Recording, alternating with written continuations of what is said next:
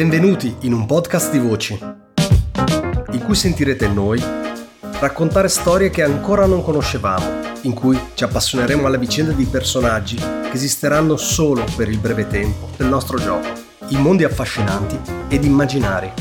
Un podcast di appassionati, curiosi e sognatori. Un podcast in cui esploreremo il gioco di ruolo, giocando semplicemente a quello che ci piace. Io sono Antonio, benvenuti su Gente di Ruolo.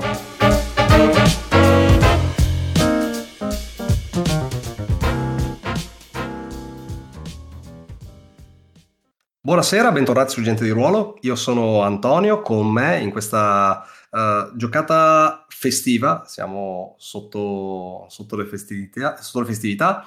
Abbiamo Nilo. Salve a tutti. E Dario. Buonasera. Wow.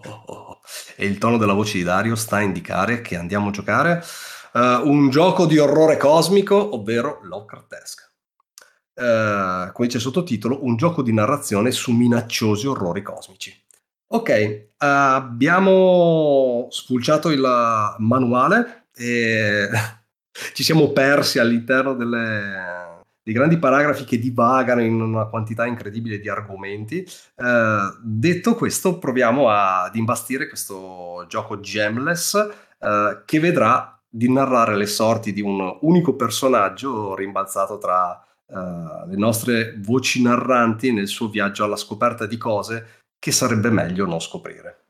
Allora, eh, ci sono dei preset nel manuale, ma non li, non li, andiamo a utilizzare, piuttosto invece partiamo creando una partita da zero, seguendo la, dire, la checklist che ci dà il, il manuale.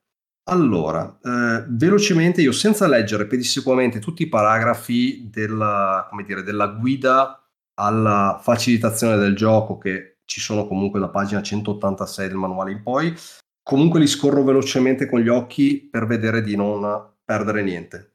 Allora, eh, piccola introduzione. Questo è un gioco di narrazione che uh, si riferisce alla, all'opera di H.P. Lovecraft e uh, al temi dell'orrore cosmico.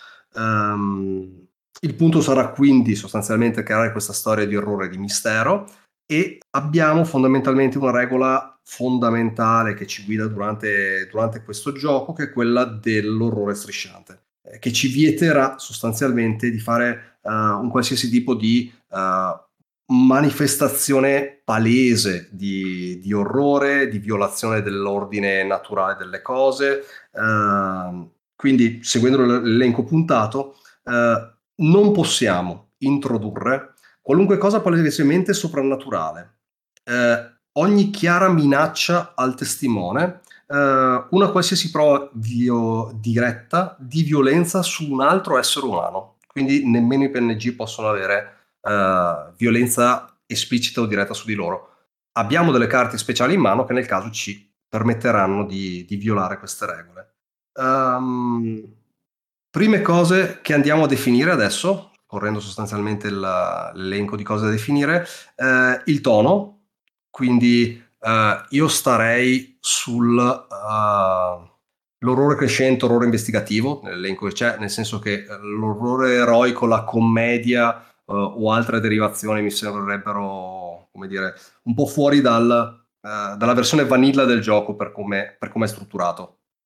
Mm, per me anche, diciamo che se facciamo orrore investigativo, secondo me eh, ci predetermina un po' di più il personaggio, il testimone che poi andiamo a mm-hmm.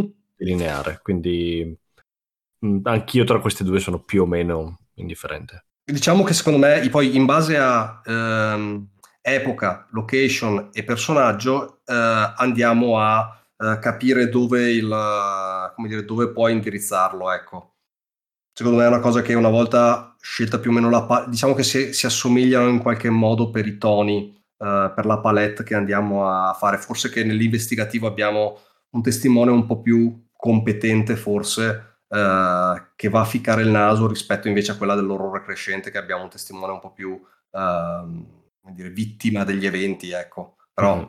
non ho preferenza tra le due. Nilo? Ma l'orrore investigativo può essere crescente, dunque sì, infatti. andiamo per l'investigativo con una buona dose di orrore crescente. Ok, ehm, poi eh, temi sensibili, quindi c'è la, la, come dire, la checklist sui temi sensibili. Uh, ditemi voi, nel senso che giochiamo relativamente tanto tempo, abbiamo più o meno un, un senso comune del, uh, del limite. Non, non, andrei oltre questo, a meno che non siano, come dire, uh, in questo contesto non ci siano temi da indicare esplicitamente. Eh, io non ne ho. Ditemi Anch'io, come, come, commento, metto solo che tra gli elementi banditi suggerivano persone che diventano matte. Eh, mm, è, è, Lovecraft. Però eh, vabbè, ok, eh, lo prendo come spunto, però lo eviterei. Sì. Mm. Penso, penso che intendano in questi suggerimenti con persone che diventano matte il, uh, la rappresentazione gratuita della, del sì, sì, sì. Infatti c'è, c'è, eh, c'è, anche, c'è, anche, un generalissimo. Temi o elementi di cattivo gusto. Eh, comunque sì diciamo che questo è il pretesto per un attimo parlare visto che comunque il manuale poi spende uh, una buona quantità di pagine uh, a, ragua- a, riguardo degli elementi, di questi elementi e del loro uso nella palette uh, Lovecraftiana del, del, dire, del, dell'opera e anche delle opere derivate, insomma, quindi in realtà poi uh, sono tutti quanti molto argomentati più di così, facendo, come dire, stando relativamente leggeri nell'ambito dell'horror, secondo me non abbiamo uh, molto altro da, da dire diciamo che se uno poi va a prendere uno scenario che parla di, uh, come dire, che tramite una storia Lovecraftiana parla dell'apartheid negli esatto. anni 20 in America, allora magari in quel caso uh, va un attimo circostanziato. Idem, se parli del vittoriano parlerai dei ruoli del, di genere automaticamente e sono mm. suggeriti come cose bandite, però per dire dipende da dove ti porta l'era. In realtà sì. anche io non ho problemi con queste cose. Dopodiché, um, epoca. E qui, e qui cominciamo a giocarci qualcosa. Uh, danno come riferimenti 890, 920, moderna, ma nei preset del manuale poi uh, si, si, scorre verso varie, come dire, le, le, più varie epoche. Potremmo essere in, uh, che ne so, negli anni 60 in America, potremmo essere nel dopo, dopo prima guerra mondiale, eh, potrebbe essere veramente qualsiasi cosa. Sai che il, il dopoguerra mondiale che hai citato... Eh, ma mm. ci sta. Cioè, io l'unica cosa che eviterei come la peste è il moderno tecnologico, cioè io vorrei evitare gli smartphone. Uh, okay, sì. Ok. Simili. Eh, per il resto... Mm, Perché dopo se no c'è sempre il cliché del non prende, che però a un certo punto annoia. Ammetto che quando l'hai detto, tipo un 1947-48, ah, quindi un post seconda guerra mondiale. Sì, quella depressione mm? enorme che ha colpito le, anche okay. il countryside americano, non so. Sì, ci sta, è un bel trauma all'umanità, dunque ci sta a partire da lì, terreno fertile forse. Però è anche un di recuperi, forse. Dunque c'è un, uno spiraglio di speranza, perché ci deve essere anche quello. Sì, sì, nel senso che non partiamo da... De... ci sta come background, quindi più che altro sta anche nel background del testimone magari o cose del genere, insomma, usciamo dal conflitto mondiale. Ok. Che dite? Sì, sì, sì. Ok, uh, America, quindi? Nel senso che l'aveva citata Dario, se no dove, dove vogliamo? O, o se no io, io ve la butto sporca. Vai. Italia. Italia post seconda mondiale. Da nazione però... Mi porta fuori dalla mia comfort zone, ma va benissimo, perché non sono italiano. Ci sto, eh? non c'è problema. Una nazione sconfitta con la Chiesa Cattolica. Non so, c'è questa combo che per un attimo mi ha... Oddio, è... Wow, sì, sono totalmente ignorante sul, nel senso che velocemente non riesco a... Eh, eh. È, è, l'Italia di Peppone Don Camillo fondamentalmente. Ah, okay. Restiamo negli States, restiamo negli States che tanto il cattolicesimo, il cristianesimo lo si può comunque tirare in ballo. Sì, ci sta. Eh, no, no, è che ti dico la... la avrei, come dire, avrei paura a farlo così eh, vicino a casa perché cadrei nel loop del oddio, quindi chi era il governo, quindi cosa stava succedendo. mm-hmm. e pescherei nel mare della mignoranza perché ah, l'americana è uno stereotipo facile facile da condividere per, per sì. proprio uno stereotipo l'americana proprio. Sì ok. Senza nessun riferimento all'America vera però è un come dire un concetto ormai è un genere a sé. Ok? E ehm, a questo punto io comincerei a rimbalzare in realtà un po' tra le cose. Cioè abbiamo più o meno un'epoca e dobbiamo fare una location e un testimone. Io proverei a rimbalzare queste tre cose, quindi nel momento in cui abbiamo eh, identificare un po' la combo di qualcuno in qualche posto che deve fare qualcosa e dopo entriamo nei dettagli, no? Se incrociamo queste due cose su un qualcosa che ci, eh, che ci solletica, secondo me ci, ci sta. allora. Classici girovaghi protagonisti Lovecraftiani, giornalisti, detective. Mm? Uno psicologo che sta raccogliendo testimonianze dei sopravvissuti alla guerra. Ok, oh. può essere interessante. Um, post seconda guerra mondiale abbiamo anche, io la butto lì eh, come scenario, come location che mi viene in mente, um, nel fine seconda guerra mondiale abbiamo la corsa all'arma nucleare quindi abbiamo quello che fino a qualche anno fa è stato il centro di ricerca più, come dire, più segreto e più avanzato del mondo. Uh, non, non, mi ricordo dove era, nel sud, uh, Sud America, dove facevano poi test anche um, nei deserti del... Dove? Nevada. Dove era Nevada, sì. ok.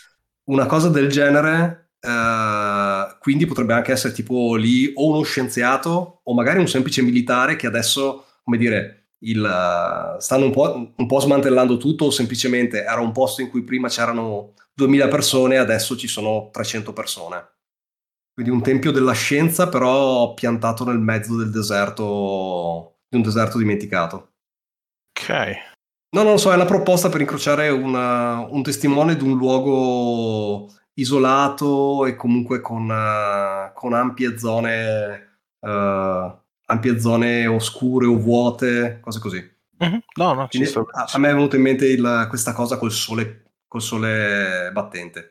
Prima di darla per buona direi tira, tiratene fuori un'altra e poi, come dire, vediamo, vediamo se c'è delle due quella che ci convince di più, giusto perché non sia il ah ho parlato per primo e quindi va, va avanti la mia, se vi va. Eh. No. Proporrei così. Uh, tanto per buttarne un'altra sul tavolo, Uh, visto che parliamo di post-guerra, traumi nuovi e un mm. po' sconosciuti, si parlava di psicologia anche, però di ricerca d'armi, cose del genere, si potrebbe ambientare in un, in un qualche tipo di sanatorio uh, per veterani o qualcosa del genere, in un ambiente del genere, però non so, sarebbe molto psicologica la cosa e meno esplore, esploriamo gli ambienti, mettiamola così. Mm? E in questo contesto il testimone secondo te sarebbe un... Uh, sarebbe tipo un medico, un, un professionista, un qualcuno che... cioè un esterno, insomma, non uno di quegli internati o comunque uno dei pazienti. O potrebbe essere un... un praticante, tipo uno studente. Ah, ok, bello. Un giovane, un giovane fiondato in questa realtà. Però è, è, solo per buttare un'altra in tavola, visto che volevamo tutti buttare qualcosa in tavola. Però mi rendo mm. conto che sono, sono, ambienti molto istituzionalizzati, interni. Non so se interessa questa cosa. A me piace comunque il discorso delle, delle, delle vastità, ok, del deserto, del buio, eccetera, eccetera, dell'abbandono. Però non so, ditemi qualcosa anche voi altri. Perché scordate l'elenco delle location proprio per poi darci la, dire, la, la, la, giustificazione narrativa per far succedere le cose che succederanno, ti dicono che ti danno un elenco isolata, vecchia, decadente, oscura, inesplorata, abbandonata, eh, con un passato sgradevole, cioè de- deve avere un background di, di qualche tipo no? che, la- che, lanci ombre. E quindi per quello ecco, io ho cavalcato l'idea di questo centro di ricerca adesso un po' svuotato, un po', un po' così. Quindi dobbiamo andare a scavare una cosa che non può essere in centro città oppure deve sì esserlo ma avere un certo, un certo contorno. Se volete, uh, io faccio, rimango sul weird a livello di, di, feeling proprio. La città delle donne ossia una delle tante cittadine i cui uomini sono partiti per andare in guerra, ma che è stata particolarmente svuotata mm-hmm. Per la sfortuna semplicemente de- del caso. Città mineraria che mm. senza, senza manodopera è in crisi e quindi sta provando ad attirare uomini in questa città che è composta al 95% da donne, bambini. Vedove. Ok, figata. Cioè. E, e, siamo tipo nell'America mineraria del Klondike, queste cose qua, della, della corsa all'oro, tipo della, delle miniere di ferro, cose così. C'è la miniera abbandonata come, diciamo, location uh, a me piace. abbandonata. Però Il, mi piacciono tutti e tre, quindi... Il paesaggio, scusami, dammi un riferimento, è da, come dire, da, da Nord America, nord tipo Canada, quindi da Uh, da montagna alta alta oppure è una cosa tipo boh, deserto roccioso con, uh, con, le miniere di quelle uh, scavate nella terra rossa. Così a pelle mi immaginavo deserto roccioso. Ok, quindi quelle, okay, quelle, quelle miniere da Far West, diciamo. Mm-hmm. Ok, bene. abbiamo tre, dobbiamo decidere. E... Come, come facciamo a pescare? Forse quella che ha proposto Antonio è quella che ci dà più output possibili a livello di indizi, nel senso che c'è anche uh, il tema tecnologico abbastanza espanso da poterlo tirare in gioco in caso vogliamo. Sì, beh, considera che penso che qualunque, cioè, nel senso anche qualsiasi altra delle due, proprio per, per la natura, come dire, strana e inaspettata del, del, percorso che poi andremo a narrare, può inserire quasi qualsiasi cosa, eh. è proprio più un, un flavor della, del contesto. Ultima domanda, Dario, il testimone che immaginavi tu da legare a questa cittadina delle donne? Qualcuno di, arri- di, arrivato per lavorare. Ok. Un, okay, un... un semisbandato che ha, bisogno. Che trova l'annuncio sul giornale tipo e dice, oh vabbè dai, mi danno, mi danno l'alloggio tipo e vado là. Magari sta scappando da qualcosa, chi lo sa. Ok. Allora, eh, io punto al sanatorio di Nilo, puntando una fish. Oh.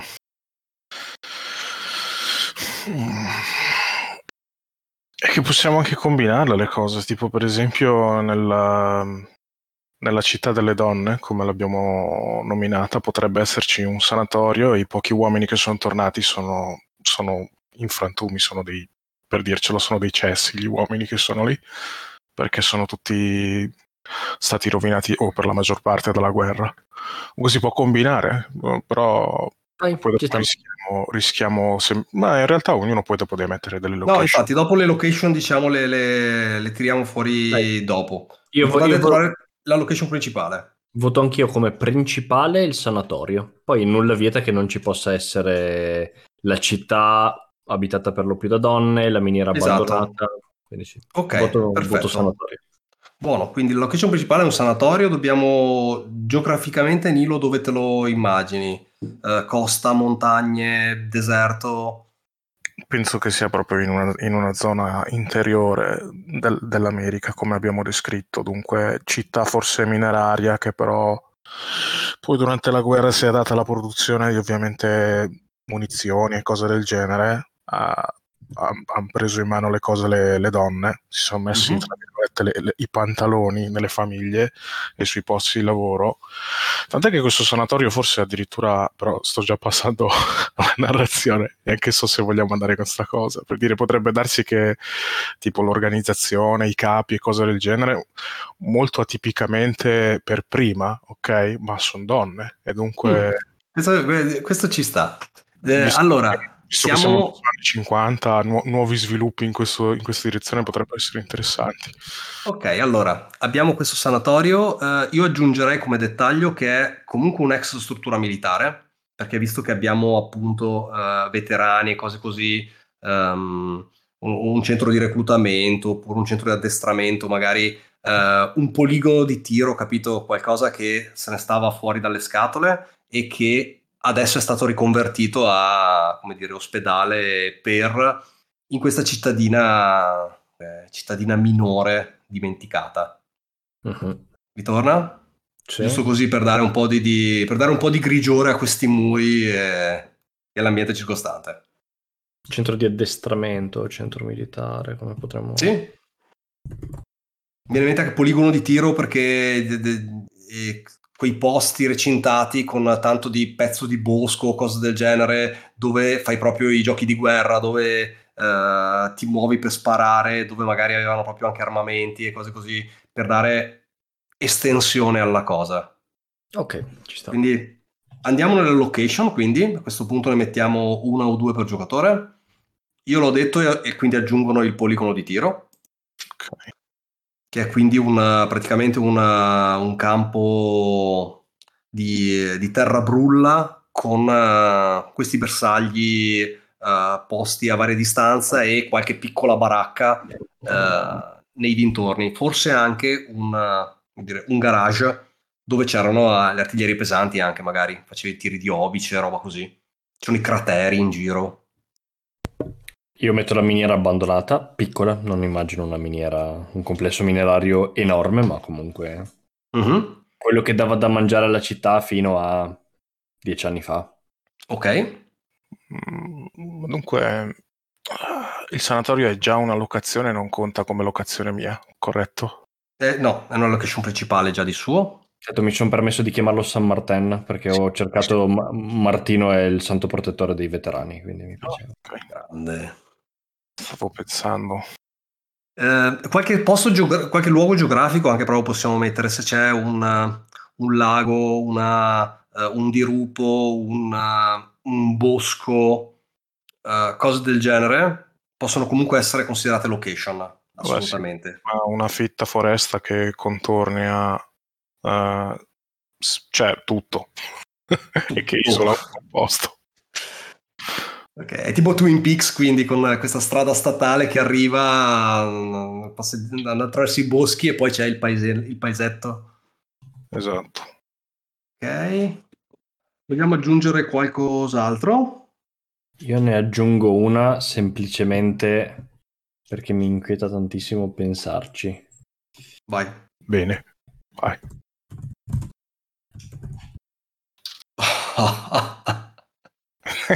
Il negozio deserto del barbiere, un barbiere che praticamente non ha più lavoro. Oddio mio. E passa okay. il suo tempo su una vecchia sedia ad ondolo davanti sulla veranda del proprio negozio a guardare tutti quelli che passano. Sul porticato di legno, dannazione. Ok, in realtà adesso stavo risfogliando, dovremmo fare una location uh, a testa, perché oh. due sono solamente nella partita da due giocatori, ma ne oh. abbiamo di più e dopo quelle che chiameremo in causa, chiameremo in causa e le altre rimarranno lì per i posti. Sì, io avevo furtivamente aggiunto una fabbrica abbandonata perché mi piace pensare a queste vecchie fabbriche con dentro chissà quali macchinari non più identificabili. Mm-hmm. Magari in realtà è semplicemente una parte estesa della miniera che immagino potrebbe essere una miniera del, del carbone. Dunque chissà quali drammi sono successi, successi lì in passato. Forse mm-hmm. è la prima volta che la città perde gli uomini. Comunque, sto mettendo avanti le mani. Ok, allora adesso andiamo al testimone che mi piace molto l'idea che sia tipo una, un neolaureato uh, mandato lì a farsi le ossa tipo dal, da chi? Boh, dal suo prof, forse... Uh, vabbè, adesso lo scopriamo. Quindi, nome, ha un nome. È un Luna lei. Penso che per contrasto e anche un po' per natura eh, del giocatore, però potrebbe essere interessante renderlo uomo, ma sì? perché è in, un, è in un, ambiente che forse lo, è giovane, ok? È in, una, è, in un, è in, un, paese dove mancano gli uomini, dunque. Ci sta. Non so il cognome, ma secondo me è palesemente un Kyle. Ah, uh, sì, sì, effettivamente. Ora che me lo dici, lo riconosco, sì. Se lo chiamo Kyle si gira, quindi è il suo nome. Potresti mettere Doe, da John Doe. Io pensavo subito a John Doe, però va bene anche Kyle. Kyle Doe, cosa ne dici? Dottor, caldo, perché comunque la laurea lui sulla spalla ce le ha, eh. Credo che deve fare ancora la sua pratica, ho la sensazione, però sì. O, o, ah o, sì, è vero, è vero, ok. Lo vediamo come una persona già avviata nel percorso. No, no, no, ci sta effettivamente che sia proprio ancora da, da, da avviare. Col suo camice bianco abbottonato male. C'è un titolo per i praticanti? Eh... Non lo so, specialmente non so in America. Mm. Comunque diciamo uno che lo vede col camice lo chiamerà dottore lo stesso probabilmente. Ruolo è quindi un... cos'è che è? Eh, un neuropsicanalista, uno psicologo, un... cioè è un medico o, o è uno psicologo intanto? Secondo me è un psicologo. Ok, quindi siamo, affondiamo nelle scienze umane, non nelle scienze mediche. Sta studiando psicologia perché è interessante perché pre, cioè, addirittura pre, guerre mondiali, se non ci hanno messo fino alla seconda, penso a capire che i soldati poss- potessero avere quello che si chiama il shell shock, cioè il trauma da, da guerra. Prima mm. non era accettato proprio, non era una cosa concepita e dunque potrebbe essere un campo interessante questo di studio. Okay. Quindi è uno psicologo? Psicologo, psichiatra, sì, studente insomma di, queste, di questo campo probabilmente. Ok, perché si trova qui? Quindi, quindi lui non è qui per lavorare nella città delle donne, nel senso che è sì, per lavorare ma non come, come bracciante. Quindi si trova qui, secondo me, per... Uh, boh, probabilmente, come dicevi, fare ancora il praticantato? Sì, un praticante alla, a St. Martin. Quindi è stato assegnato qui oppure diciamo l'unica struttura che gli ha dato la disponibilità per tenerlo come, come praticante è questa e dunque è venuto in questo buco di culo di mondo per, per farlo. Sì, credo che li chiamano junior i dottori che devono ancora farsi le ossa, che devono studiare. Eh, mm. Può essere. Boh. Ok, quindi perché si trova qui? Uh, concludere concludere il suo viaggio. ehm... Faccio il guastafeste. Eh, è stato o non è stato in guerra lui? Oh, so, secondo me no. Penso fosse troppo giovane, proprio sulla... Se andava avanti la guerra ancora per un anno sarebbe stato chiamato probabilmente. Ok. Volevi mandarlo in guerra? No, eh, mi chiedevo se non ci fosse andato per una mm, disabilità, che ne so, un problema fisico o qualcosa. No, anch'io effettivamente me la vedrei solo per età. Ok, ci sta. Poi forse viene visto come, tra virgolette, un, un, un, debole perché non è andato, ok? O forse addirittura lui si fa le pippe mentali, però li ribadisco subentro nel, già nel, nella mente del, del, personaggio, dunque. Ok, adesso è una cosa importante, dobbiamo identificare la uh, fonte di forza cioè sostanzialmente il, come dire, il, il motivo che lo porta, eh, che lo spinge avanti sostanzialmente. Potrebbe avere una forte motivazione di provarsi agli altri a se stesso, proprio per via del fatto che non è stato in guerra, che ha tra virgolette perso il treno. Mm, quindi rivalsa, fondo, cioè nel senso il desiderio di affermazione. Sì, però è solo, è solo un'idea, ditemi anche voi altri. Eh, sto pensando, sto pensando. Vado un attimo a vedere la definizione di fonte di forza, comunque per... Forse è qualcosa di concreto che deve essere chiamabile in gioco, o forse è qualcosa di astratto. Ah, potrebbe essere qualsiasi cosa. Cioè, riguardo il negozio deserto del barbiere mi immagino l'insegna che fa gni gni. Assolutamente sì. Nel vento. A me ispira una cosa che però non so quanto sia poi anche Dimmi. fattibile. Uno che sia tremendamente spaccone, cioè è estremamente brillante e sa di esserlo. Allora, eccolo qua. Stabilire una fonte di forza che tenga il testimone con i piedi per terra, lo spinga a continuare nonostante gli ostacoli, potrebbe trattarsi di un tratto di personalità, quindi la razionalità, l'ottimismo, oppure un fattore esterno, la religione, la famiglia e così via. Potrebbe darsi. E Mm? Ci sta quello che dice Dario, nel senso il, come dire, il, è pieno di sé e quindi dice sì, tanto comunque non mollo. Un'arroganza alimentata da buone capacità. Che può anche, ok, buone capacità, che può anche però uscire dal fatto che lui deve controbilanciare, ok? Il fatto che appunto non è stato un militare, quando tutti sono sì. stati militari praticamente in questo periodo. Ci sta, come la scriviamo in breve?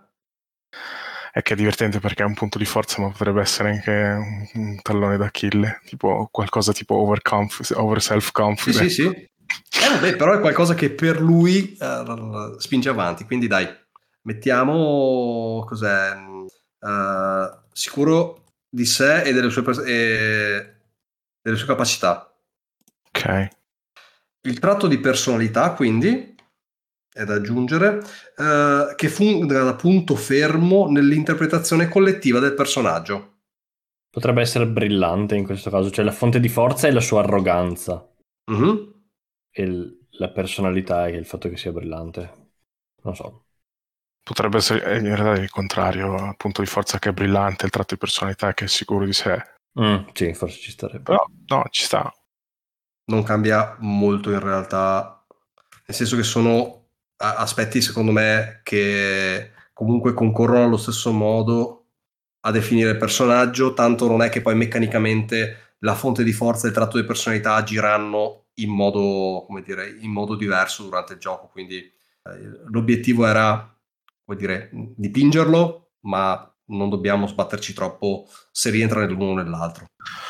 Eh, la butto lì, la butto mm. lì, per non chiudere troppo il ragazzo su se stesso. Eh, come, se come fonte di forza gli dessimo un legame con qualcuno... Ci può stare. Cioè, o un, magari un, un mentore da emulare, un, un qualcuno a cui dimostrare qualcosa, così anche proprio per dargli un aspetto all'infuori della bolla sua personale. Un'infermiera che se l'è preso un po' come figlioccio? In questa, già in questa struttura qua, uh-huh. Io direi qualcosa lasciato alle spalle. Qui siamo, me lo vedo appena arrivato. Potrebbe essere una raccomandazione che lui ha ricevuto da qualcuno, non necessariamente di presente nel posto. Sì, beh, rientra nella, nella, sicurezza di sé, ma è giusto per mettere un nome di una, come dire, di una, di un legame magari che lui poi può citare, capito? Era solo per dargli un PNG alle spalle che lui possa, possa citare. Secondo me ci sta, eh, tipo, che ne so, o la lettera di presentazione del, del rettore dell'università o del suo relatore che forse voleva solo disfarsi di lui.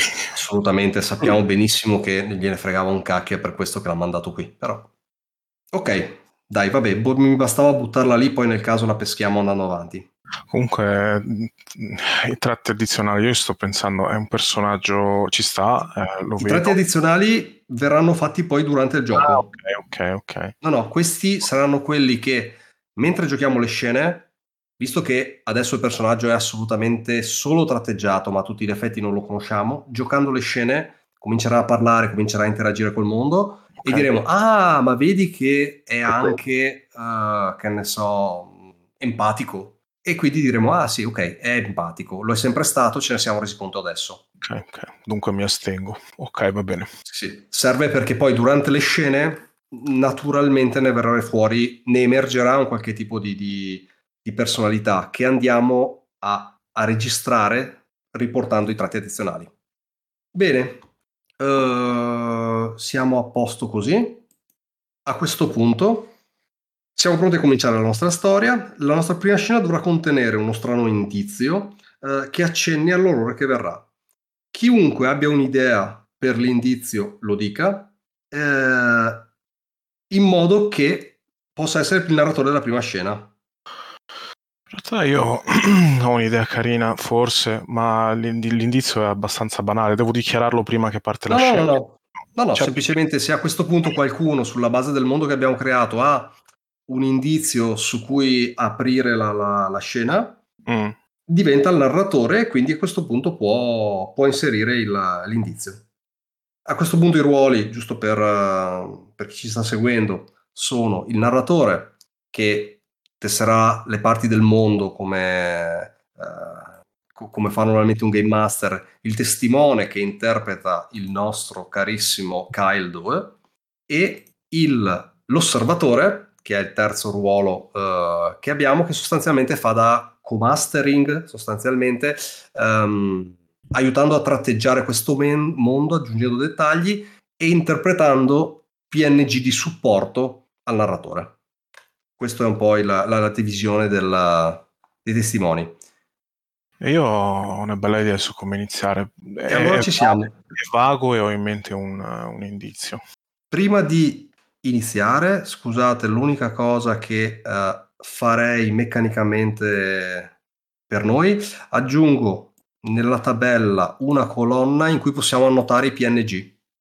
Uh-huh. Giusto che se citiamo qualcuno ne teniamo, ne teniamo nota qui così che abbiamo i nomi sott'occhio.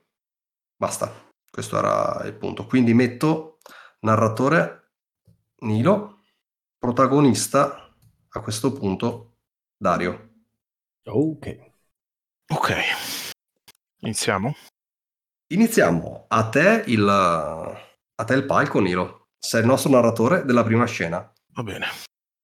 Da qualche parte su una strada eh, a quanto pare infinita, dentro una, una, Ford modello 1941. Siamo in realtà nel 1945, è autunno.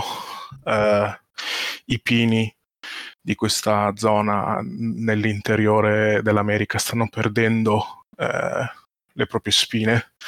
C'è una nebbia che ogni tanto discende eh, dalla, dalla, montagna eh, e eh, allaga la strada. E questo Ford scoppiettante con al suo interno uh, Kyle Doe, un, uh, un, un, provetto accademico in un campo uh, molto moderno e in crescita, all'avanguardia della, della, della psicologia, della psichiatria, è stato mandato in, in, questo, in questo paese minerario sperduto eh, convertito eh, prima a, a, al luogo dove si facevano le munizioni e adesso a sanatorio per, per curare chi è tornato eh, come dei colpi spenti delle cartucce vuote dalla, dalla, guerra e adesso deve essere curato e capito e analizzato e rimesso in piedi eh, per uh, far ripartire le fornaci del progresso dell'America. Uh, Kai, sei, sei, dentro la macchina, um, uh, sul, sul, sedile del passeggero, hai, hai, un thermos del caffè e i, i, documenti che ti sono stati dati dal, dal tuo mentore e la tua lettera di raccomandazione e stai viaggiando viaggiando non sai da quanto e non sai per ancora quanto. È da un pezzo che non hai più visto un cartello. Che cosa fai? Che cosa pensi? Kyle eh, è estremamente giovane, estremamente brillante, ma ci sono dei piccoli dettagli che un osservatore attento potrebbe forse cogliere mentre si aggiusta l'orologio al polso che tiene il volante che rivelano forse un background di un certo disagio familiare, economico. Ha la giacca leggermente troppo corta, probabilmente non è sua, probabilmente era di un fratello o di un parente. L'abito non è esattamente della sua taglia. La camicia rivela un po' troppo tempo a sbiadire i bordi e rovinarne il filo. Gli occhiali hanno una montatura un po' vecchia. Tuttavia, l'espressione è quella di un giovane avvoltoio. Saranno passati ormai chissà quanti minuti dall'ultima volta che ha visto un cartello, lentamente sbuffando, uh, maledendo la nebbia che ha deciso di rovinargli l'arrivo al St. Martin, uh, mette la freccia e accosta, andando a estrarre un, uno stradario da sotto il sedile, cominciando a studiarlo. Me lo immagino uscire dalla macchina okay. e appoggiarsi io, io ti chiedo il, lo stato d'animo di Kyle qual è di fronte a questo, come dire, questo eh, enorme viaggio, questa nuova parentesi che ha davanti? Eh, quando accosta e sbuffando fa questo, come, cosa gli passa in testa? Stato fanno, d'animo, pensiero. Antonio è l'osservatore, che è un altro ruolo, che può fare delle precisazioni o chiedere cose. E, e, la mia precisazione è che quando spegni la macchina vedi quell'attimo prima che tutti gli indicatori vadano giù che uh, hai effettivamente ancora benzina, però meno di quella che, uh, cioè quella che razionalmente sicuramente ti porterà a destinazione, ma abbastanza poca che irrazionalmente uh, un po' ti, ti urta. In Kyle convivono da quando è salito in macchina due pensieri che tra loro sono perfettamente ciclici e in parte lo torturano. Il primo è il pensiero egocentrico e arrogante, che si basa sull'avere la raccomandazione, sull'avere dei voti altissimi, sull'aver ricevuto questo incarico. L'altro è, perdonate il francesismo, dove cazzo sto andando? Perché mi hanno mandato fin qui? Che cazzo di posto è? Cos'è questa nebbia? E c'è questo inseguirsi tra i pensieri in cui una parte di lui capisce che questo incarico è forse una mezza fregatura. L'altra metà però non se ne vuole convincere e dice comunque è un incarico di rilievo. Quindi è, se dovessi sommare il tutto direi che è nervoso, non riesce a essere del tutto quieto. Ok, visto che sei il primo a parlare per sua voce, scusami, ti chiedo ah. di darmi una veloce descrizione fisica di Kyle. Lo, lo sappiamo giovane, ma... Giovanissimo, carnagione chiara, Mm, non è decisamente un, un, giovane che ama passare il tempo sotto la luce del sole. Capelli castano biondo, riga al centro, due ciuffi okay. che scendono leggermente sulla, sulla, fronte. Montatura degli occhiali un po' vecchia, uh, lenti ampie e abbastanza spesse. E un vestito, me lo immagino marrone beige, che grida okay. ho, ho 40 anni. Ma in realtà ok, non... mandatemi in pensione, sono vecchio, dice il vestito. Però ne ha 20. Esatto. e forse di aspetto ne dimostra a malapena tipo 18 in realtà, perché è molto giovane. Comunque, um, all'improvviso dalla nebbia si sente il ruggito di un mostro, qualcosa che si avvicina. Eh... Dalla nebbia esce questo grosso camion che fa una, una frenata improvvisa eh, da, dalle ruote giganti che confronte al, al, al Ford modello 41. Eh, c'è questo, questo, fischio e um, eh, si sentono delle bestemmie dal guidatore, eh, che, che, è una, una, una donna, è una donna che sta masticando del tabacco. e lei è di, di mezza età, salta fuori e ha, si, è, si, è, quasi scontrata con, con il Ford Beh, Kai ha l'espressione di chi non è assolutamente nel torto, è lei che stava guidando a una velocità decisamente troppo elevata in mezzo a questa nebbia. Quindi apre le braccia e le fa: Magari guardate dove andate. Sì, mi sa che quello perso su queste strade non sono però io. Eh, osservando le carte sul, sul baule del Ford, la, la macchina eh, posteggiata là sul lato con, eh, sempre scusatemi il francesismo, il culo in strada, mhm. una curva, e adesso vedi che la nebbia sta andando via, essenzialmente sei, sei sul delimitare di un dirupo, cioè l'unica cosa che tu pensavi che fosse il bordo della strada e che ci fosse magari un pic- una piccola discesa e poi la foresta in verità è un grosso dirupo adesso che sparisce la nebbia per un momento. Vedi che va giù a strapiombo tipo 200, 200 metri e fa, eh, e fa ragazzo hai avuto molta fortuna che non ti ho spinto giù. Nasconde la deglutizione eh, mentre si volta. Non è, non è colpa mia se eh, la nebbia è... Eh, il St. Martin, devo arrivare al St. Martin, quanto manca?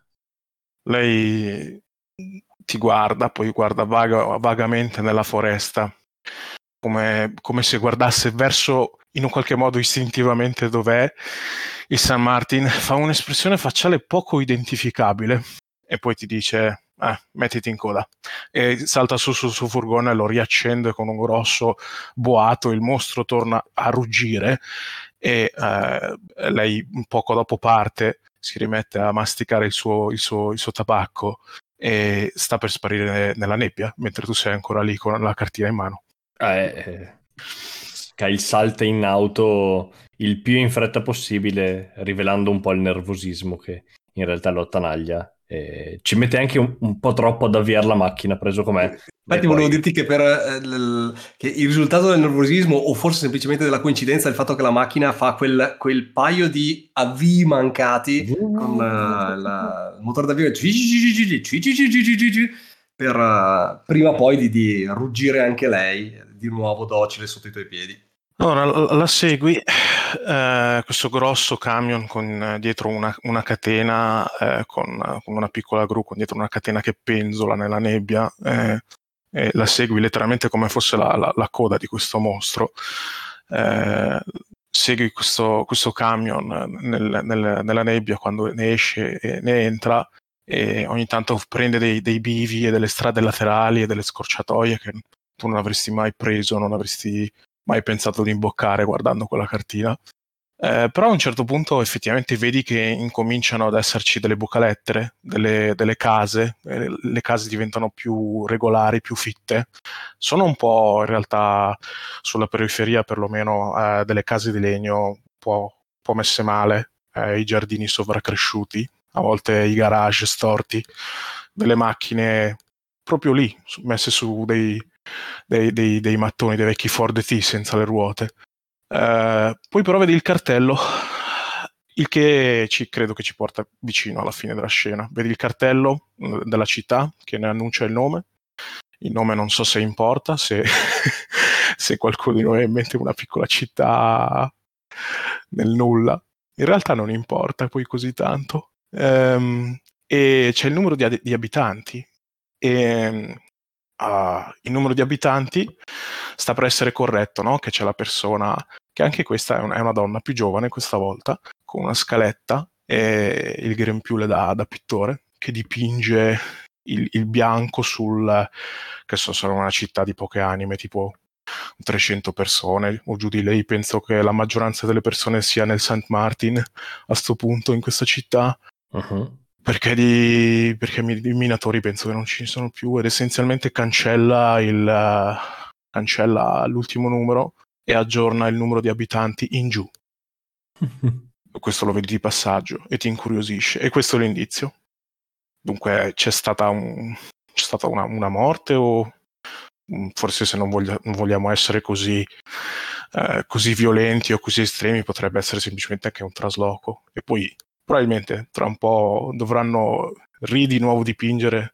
Infatti il dettaglio che aggiungo è che vedi nel volto della giovane donna una, una netta espressione di disappunto perché appena cominciato a tracciare quel 5 in sostituzione del 6 e vede passare la tua macchina nuova e tu vai piano perché sei dietro il camion quindi stai scorrendo a velocità lenta e c'è questo contatto oculare diretto in cui lei ti segue con la testa guardandoti scorrere con la macchina e leggi nel suo sguardo per colpa tua dovrò ridisegnare quel 6.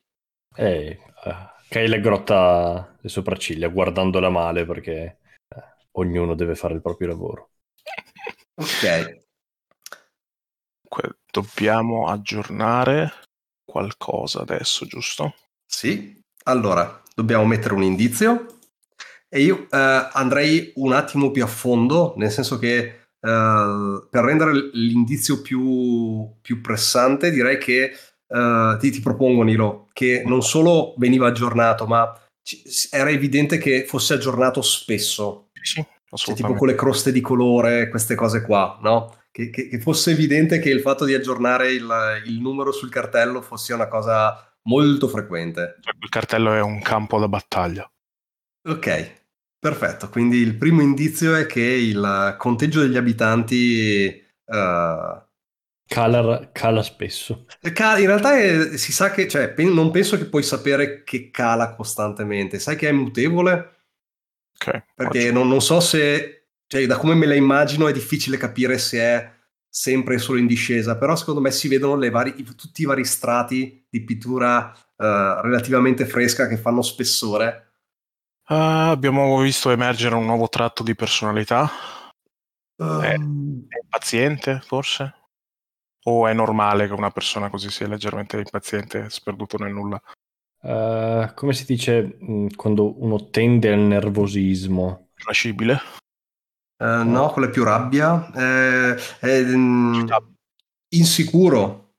Oddio, prova a incontrare sicurezza. Sì, Nel senso che sotto lo strato di arroganza abbiamo visto che sotto sotto si, come dire, uh, è, è, teso, è conteso. Beh, lo metto conteso. Mm. Conteso in sicurezza. Quindi è un tratto, diciamo, che ogni tanto potrebbe apparire ed incrinare la sua arroganza, in questo senso. Lo... ansioso. Ansioso, ecco, sì. Forse... Forse proprio ansioso anche di provarsi. Come... Diamo un nome al, al PNG della... che guida il camion o non serve? Si chiama palesemente Berta. Berta. Ok. Stavo pensando un po' ai modelli di macchina che mi viene in mente solo il Ford, cioè qualsiasi macchina che penso in America in quell'era mi viene in mente un Ford, non so se ci sono gli altri. Non importa, va benissimo così ed era verde bottiglia nei miei occhi. Non l'ho detto perché era talmente ovvio che non volevo dirvelo, però è verde bottiglia per me. No, Kyle, Kyle ah. è, palese, è, palesemente in condizioni economiche uh, non sufficienti a potersi permettere una Ford non nera. Ok. La, la, eh. la, dunque la macchina di Kyle, vedete il, il camion era probabilmente rosso come tipo il camion dei pompieri praticamente, mm? però arrugginito. Ok, bene. Uh, si conclude la prima scena e a questo punto dobbiamo saltare alle conclusioni. Che è la parte più assurda di questo gioco, cioè sulla base dell'unico indizio rivelato dobbiamo già puntare a quello che secondo noi è la grande rivelazione della scena finale. Dobbiamo appuntarcelo da qualche parte poi alla fine di ogni, se- di ogni scena dovremo riaggiornarla sulla base del, del flusso degli indizi che via via andremo a creare. Quindi ci prendiamo un attimo di tempo in silenzio per uh, riordinare le idee e mettere giù due, due frasi, una o due frasi, non di più, che ci dicano quello che secondo noi sta dietro a questa apparentemente quieta cittadina. Fatto. Fatto. Ok. Uh, ah sì, abbiamo fatto una scena in, in parte in fase 1. Ok, ok. Giriamo i ruoli, quindi Dario sei narratore. Ok. E io sono Kyle. Ok, ok, e dunque io sono l'osservatore. Ok. Non può essere nulla di prettamente soprannaturale. Ok. Non deve essere palesemente soprannaturale, ma nel contempo deve destare dubbi. Cioè, ad esempio, poi... per dire, nell'elenco ti dicono, che ne so, un suono senza apparente eh, origine, però tale per cui uno può sempre dire ma c'è qualcosa che non vedo dietro l'angolo di quella casa. Quindi Ok. Però deve essere qualcosa che esula dalla normalità. Che in realtà può essere sovrannaturale, ma non può manifestarsi come tale. Esatto. Nelle Lovecraftiane deve esserci fino all'ultimo momento il, il dubbio del eh, però è tutto razionale, c'è una spiegazione. Dannazione, Nilo. Per come l'hai detta, adesso mi hai rovinato Lovecraft per sempre. perché ho capito che è esattamente l'opposto di Scooby-Doo. No. e adesso lo sapete tutti. Scooby-Doo è un reverse Lovecraft. Esattamente. ok, ci sono. Basta, scusate. Ho rovinato un genere letterario. No, in realtà è un'osservazione abbastanza interessante. Mm.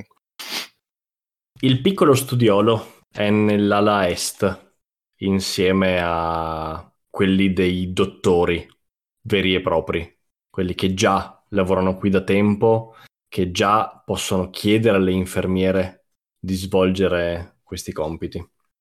Nel caso di Kyle non ha ancora questo privilegio, ma lo studio che gli è stato riservato, grazie al fatto che questa è una vecchia struttura, riutilizzata e rimescolata in più occasioni, è decisamente troppo grande anche per le sue esigenze.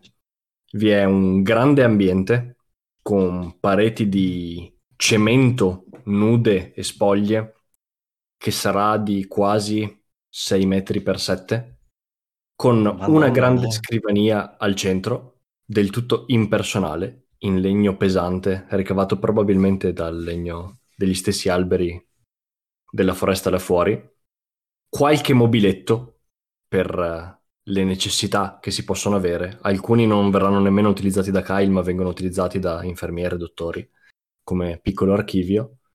Un uh, divanetto di cortesia logoro e malmesso e persino un piccolo bagno privato.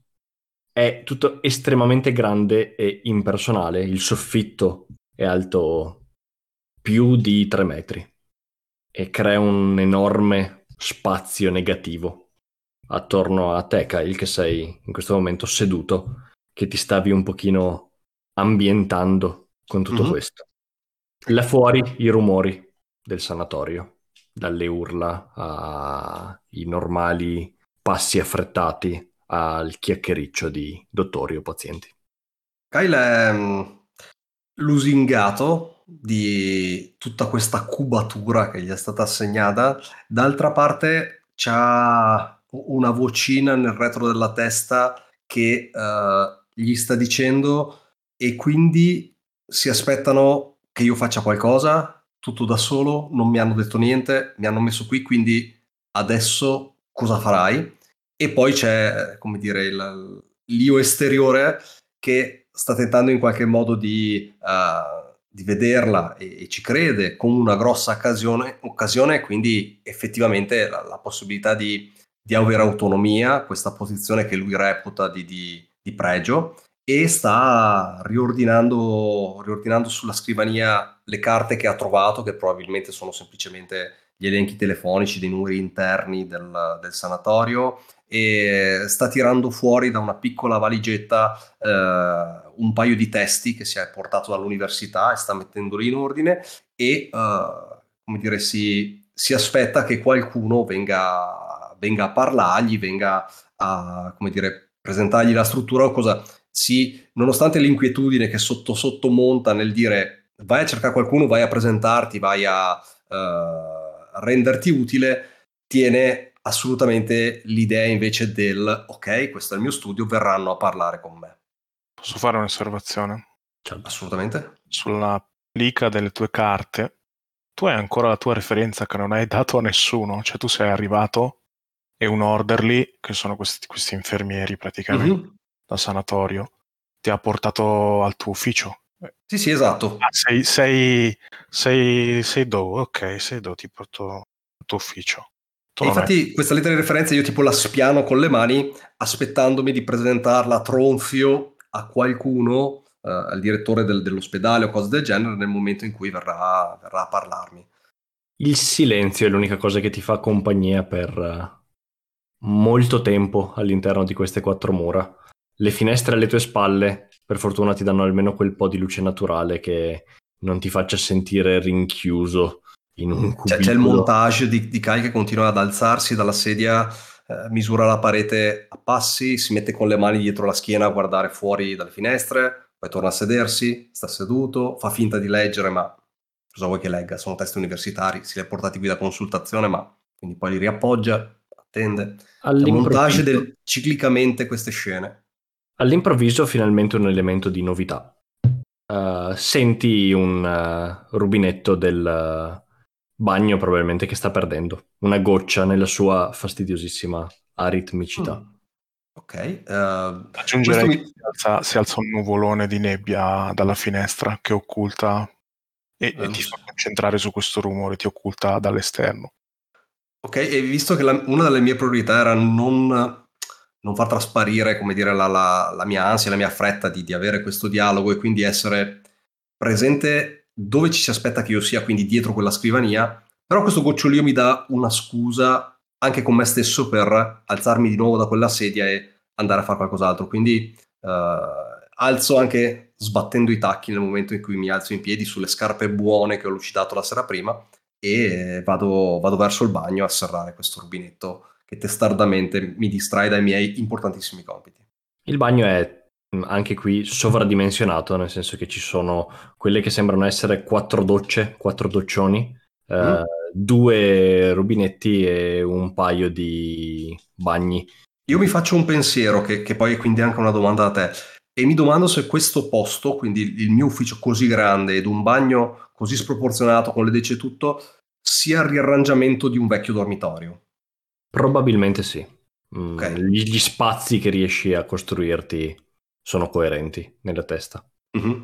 Eh, bene, chiudi il rubinetto senza nessun problema, bastava stringerlo un po' meglio, la goccia. Ok, mi, mi colgo l'occasione per guardarmi un attimo allo specchio, mi, mi sistemo il ciuffo di capelli, mi guardo e dico, sì Kyle, sei un ottimo Kyle oggi. E, e torno alla mia scrivania.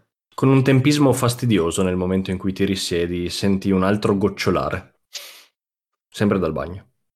Sospiro pesante, mi rialzo, torno nel bagno a riserrare il rubinetto. Stavolta non è il rubinetto, ma è uno dei doccioni sulla destra.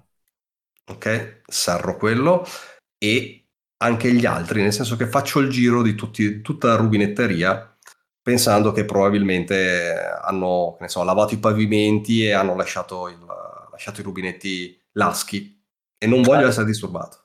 Uno dei rubinetti, mentre ti assicuri che sia stretto, in realtà è bloccato, non lo puoi muovere. Ok, vabbè, così almeno non perderà. Nel momento in cui immagino tornerai alla tua quiete, sì, sì, sì. Uh, lo sciacquone comincia a perdere slink, acqua. Slink, slink. Oh.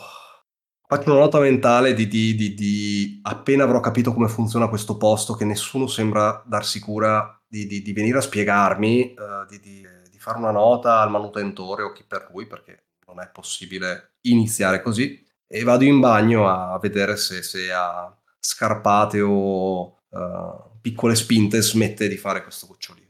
Il momento stesso in cui varchi la soglia facendo il primo passo, il lavandino, uh, non lo sciacquone a cui stavi prestando attenzione, uh, comincia a emettere un flusso costante di acqua. Il rubinetto si è effettivamente aperto. Posso fare una domanda come osservatore al narratore? Certo. Che colore è? Cioè, che qualità è quest'acqua che fuoriesce con cos- così tanta insistenza? È acqua estremamente pulita. Mm. Limpida. Resto esterefatto e mm, è il rubinetto che avevo chiuso probabilmente non più di tre minuti fa, immagino. Uh-huh. Eh, resto stupito. Faccio un sospiro e dico Kyle, sei nervoso e probabilmente non l'hai chiuso bene, anzi non l'hai chiuso bene, eh, vedi di essere più presente, mi faccio un remark mentale che non possono scapparmi queste cose, altrimenti qui iniziamo male.